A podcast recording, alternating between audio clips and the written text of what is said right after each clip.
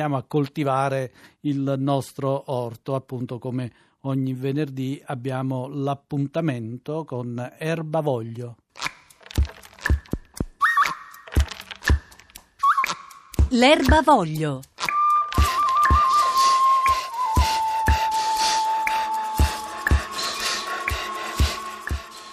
Bene, oggi parliamo di un particolare tipo di orto, l'orto conviviale. Eh, lo hanno messo a punto eh, gli ortisti di Maserada sul Piave in provincia di eh, Treviso e abbiamo con noi Alessandro Sanson che è il presidente appunto del gruppo degli eh, ortisti. Buongiorno eh, signor Sanson. Buongiorno a lei. Ecco, ci dice che cos'è un orto conviviale? Allora, un orto conviviale è un orto dove le persone che partecipano condividono sia gli sforzi eh, fisici del farlo, sia anche i frutti che l'orto offre. E quindi in sostanza non c'è una divisione lottizzata di un terreno, ma è più che altro una, divisio- una divisione conviviale per l'appunto. Ecco, a Maserada eh, quanti siete a coltivare il vostro orto? Beh, siamo quattro famiglie più altre persone che ogni tanto vengono a portare bambini, a condividere alcune cose, per esempio fare uno spaventapasseri piuttosto che, che pulire attorno all'area dell'orto, cose del genere. Insomma. Comunque a ruotare attorno alla coltivazione siamo quattro famiglie. Quattro famiglie che ruotano intorno a un orto grande quanto? Sono 500 metri quadrati più o meno. E la proprietà di questo terreno di chi è? È del comune che a suo tempo ha stipulato una convenzione in modo appunto di poter costruire, di utilizzare il suolo in questa maniera.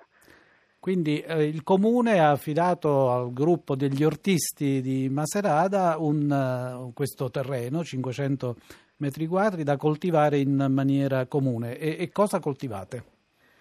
Beh, dunque noi coltiviamo tutti gli ortaggi tradizionali, ma mm, usiamo un sistema forse un po' diverso dal comune, cioè eh, abbiamo applicato i dettami dell'orto sinergico, cioè eh, vale a dire mh, mm, utilizziamo un sistema che si basa su fondamenti biologici, quindi senza utilizzare pesticidi o quant'altro, e eh, inoltre cerchiamo anche di minimizzare il consumo d'acqua, utilizzare precipitazioni recuperandole su un serbatoio e comunque eh, si, si, rispettano appunto dei dettami della cosiddetta permacultura, cioè eh, si evita di lavorare il terreno eh, costantemente, si fa in modo che sia il riciclo naturale delle piante stesse a dare il nutrimento che serve per far crescere gli, orte- gli ortaggi.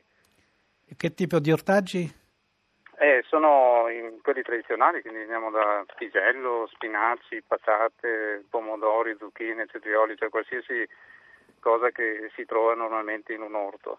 Chiaramente noi siamo in una fascia climatica abbastanza fredda, se vogliamo, anche se mite, e quindi non possiamo per esempio coltivare cose più impegnative per noi come carciofi o meloni o quant'altro, però... Ma il radicchio di Treviso sì, eh?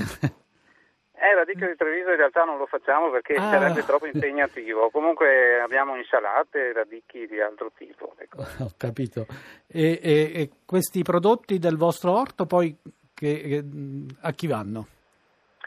Beh, vanno a noi, ce li dividiamo secondo i principi di equità. Per un consumo familiare? Sì, sì, sì, consumo familiare, assolutamente. Non, non li diciamo, vendete, diciamo, no? No, no, no. Diciamo però una cosa, cioè sì. l'idea dell'orto, oltre ai presupposti più comuni, che sono questi, mangiare sano, stare all'aria aperta e fare attività fisica, diciamo, è anche nato per un'esigenza eh, così percepita grazie a, ai contatti con i gruppi di acquisto mm, solidale che abbiamo a Maserada, dove è nata una consapevolezza, cioè quella di riappropriarsi della terra che ci sta attorno, cioè la stessa terra che è sempre stata mira di grandi interessi economici e finanziari. E quindi, grazie anche alla sensibilità dell'amministrazione comunale, questa idea di occupare l'area verde è nata anche allo scopo eh, di creare il pretesto di un presidio costante nel territorio che altrimenti potrebbe eh, essere sottoposto a rischio di abbandono o anche di speculazione. No?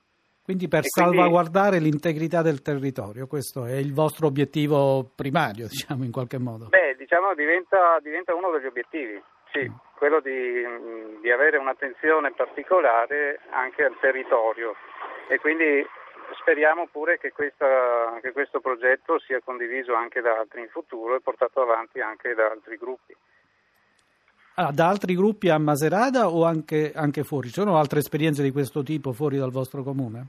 Sappia, Ci sono esperienze eh, che io sappia sono più legate a un discorso di, dire, di, di lottizzazione, cioè ci sono dei comuni che hanno stabilito l'utilizzo di una certa area però divisa a, a singole persone, quindi non è, è, proprio la stessa cosa, ma io penso, da quello che sento, anche che eh, questo, questo, fatto di doversi riappropriare del, della terra, di salvaguardare in qualche modo il territorio, è una sensibilità in, in aumento, per cui Questa... penso che a breve vedremo altri gruppi del genere. Insomma. È stato facile ottenere il vostro pezzetto di terreno, diciamo? Sì, sì, è stato molto facile. Devo dire che abbiamo avuto il pieno appoggio dell'amministrazione e an- anzi abbiamo anche potuto usufruire di consulenze abbastanza specializzate. Siamo stati seguiti da un agronomo che si occupa di bioagricoltura e, e, così poi chiaramente i mezzi li abbiamo messi noi, nel senso che abbiamo investito, abbiamo fatto una recinzione, abbiamo restaurato una casetta di legno per gli attrezzi e via dicendo. Diciamo che il bilancio è stato comunque molto favorevole perché avere un terreno in un'area molto libera come questa del nostro orto è veramente un gran regalo da parte del comune. Certo, ma qualcuna delle, vos- delle quattro famiglie coinvolte aveva un suo orto, ha un suo orto oppure... Eh, eh... Ma diciamo che quasi tutti hanno avuto l'orto a casa. In effetti noi non stiamo in un contesto altamente urbanizzato, però eh, diciamo che sono tutte persone che un po' prese dal lavoro, dai figli e quant'altro non lo seguono più a casa ma eh, ciò non toglie che al di là di quello che si fa a casa propria, che magari qualcuno si pianta le fragole o quant'altro, eh, il fatto di avere questo territorio condiviso ci porta appunto a creare una piccola, eh, una piccola base di utilizzo del territorio. Quanto dura una concessione, la, la, la concessione che vi ha dato il, il sindaco? Insomma, per quanti anni vi ha dato questo Otto terreno? anni da, dal anni. momento della firma, sì. E quindi è, sarà rinnovabile, eh, immagino. Sì, sì, sì, sì, noi speriamo di sì, chiaramente. Senta, eh, stavamo parlando anche delle differenze tra questo orto conviviale, orto sociale e un più tradizionale, se, se così si può dire, orto urbano.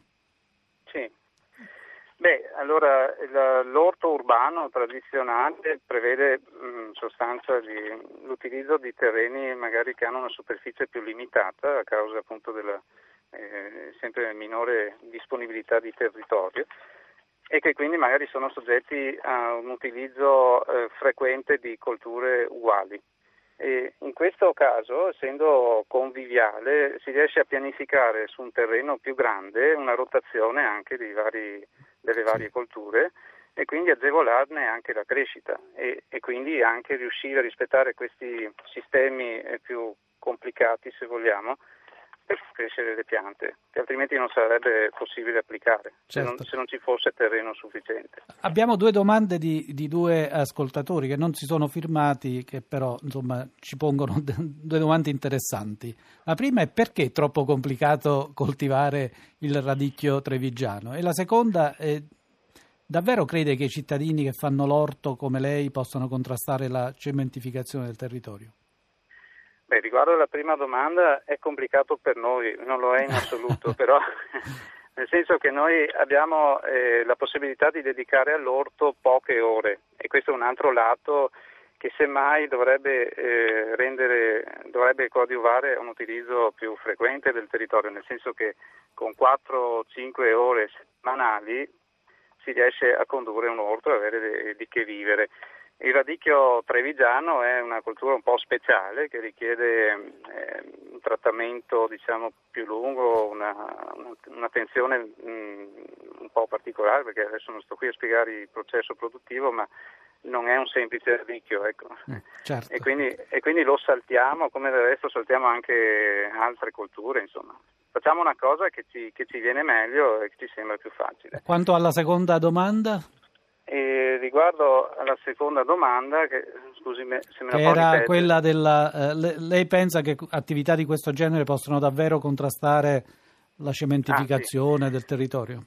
Beh, sicuramente se eh, ci fosse un'attenzione più costante da parte dei cittadini che vivono nei comuni, la, la cementificazione non sarebbe così semplice, così facile per chi la fa.